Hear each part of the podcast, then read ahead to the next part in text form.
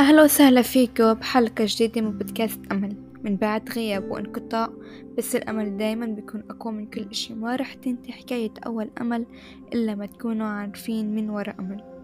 كيف ما عودناكم في بودكاست أمل إنه إحنا بكل حلقة بناخد قرار جديد نتمسك بأمل لتحقيقه لنعيش الحياة اللي إحنا بنستحقها. فإن لم نكن في الأماكن التي نحبها فنحن لاجون أينما كنا. والحلقة الثامنة اليوم بودكاست أمل اللي هي بعنوان كأني مش من هالمكان. رح ناخد قرار إنه ما نضل في أي مكان ما منحبه بس بيعطينا تأثير سلبي لعالمنا الداخلي اللي رح يصير يعكس مع الوقت على حياتنا وطريقة تفكيرنا. اتخذ قرار بينك وبين نفسك. حتى اقطع عهد لتحقيقه واعتبره قرار صالح لمدى الحياة. أهم بنوده إنه ما له تاريخ انتهاء صلاحية. امشي على مبدأ بالحياة وخليه متركز بعقلك. ما تكون موظف في أي بيئة أو مكان بسبب لك تفكير كتير أزمات نفسية أو حتى خلينا نسميها ضيقة نفس. أحيانا بتكون قاعد مع فئة معينة من الناس أو بمكان بيئة معينة بتحس حالك عم تختنك كيف إحنا بنحكيها داكة خلقك؟ هاي اعتبرها طلب النجدة من عالمك الداخلي إنه أنت بهذا الوقت عم تسبب له الأذى.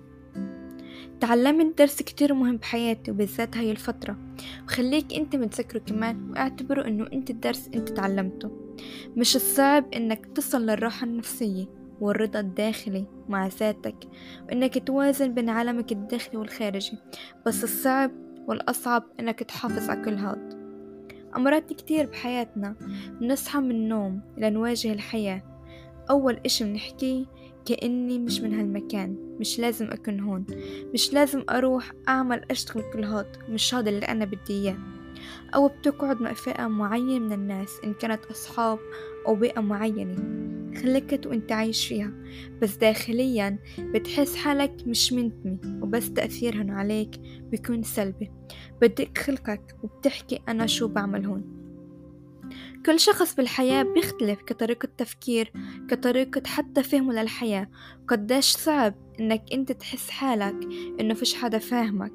وماخدين طريقة تفكيرك أحلامك طموحاتك إنها إشي مستحيل. لأن الأشخاص أو بيئة بتحلم بس بتخلي الحلم حلم. وهون إحنا داخليا لازم نحول هذا التأثير السلبي لا تأثير إيجابي فمنكون أكثر طموحا.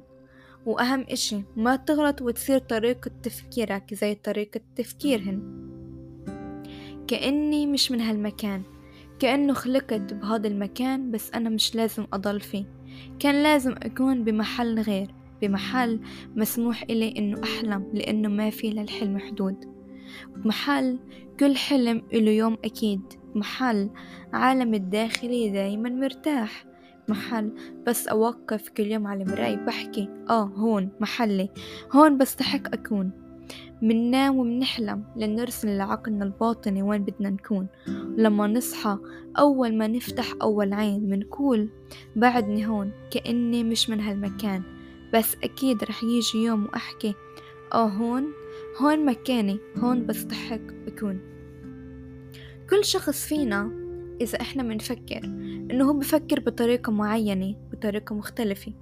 أكيد أغلب اللي عم يسمعوني مش عم يلاقوا اللي زي طريقة تفكيرهن مثلا إنه تيجي تحكي لشخص طموحك هدفك أو أنت مبدأ ماشي عليه أو أنت شفت موقف وفهمته بطريقة معينة. بيجي بحبطك أو ما بيشارك نفس الرأي. لأنه سقف أحلامه جدا محدود.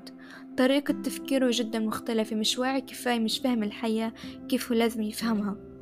مع الأسف وعن جد مع الأسف إحنا اليوم بواقع عم نكون إنه الحلم بضل حلم. كل إشي بيعملوا له طرق صعبة كأنه الطريق لأي حلم هو طريق مسدود. بس وظيفتك اللي بتقع عليك واللي بتضل على عاتقك إنك أنت تضل زي ما أنت. بتفكيرك لطموح لطموحك. ما تحاول حتى تغير طريقة تفكير أي حدا أو تخلي أي تأثير سلبي لبيئة موجودة فيها. أصحابك حتى. الواقع اللي بنصحى عليه كل يوم تخليه عائق لطموحاتك أو أحلامك.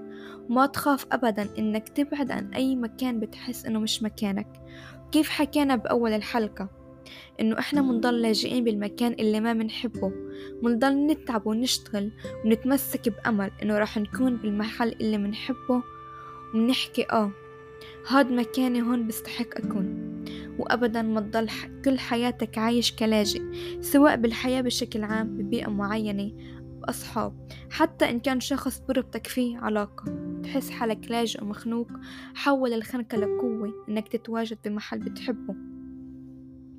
وبنهاية حلقتنا لليوم خلينا نحط مبادئ بحياتنا والأهم ما إلها أي تاريخ انتهاء صلاحية.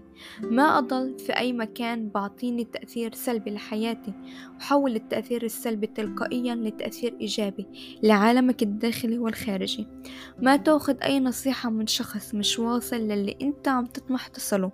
وما تضلك لاجئ بأي مكان أو حتى في حياة أي شخص. والخنقة اللي بتحكي لك كأني مش من هالمكان. لا حولها لآه هون مكاني وهون بستحق أن أكون. وبالنهاية ما تنسوا تشتركوا بالقناة بموقعنا بالتواصل الاجتماعي لتعرفوا عنا كل جديد. بحب أسمع رأيكم بحلقة اليوم. واسألوا حالك شوي مين أمل؟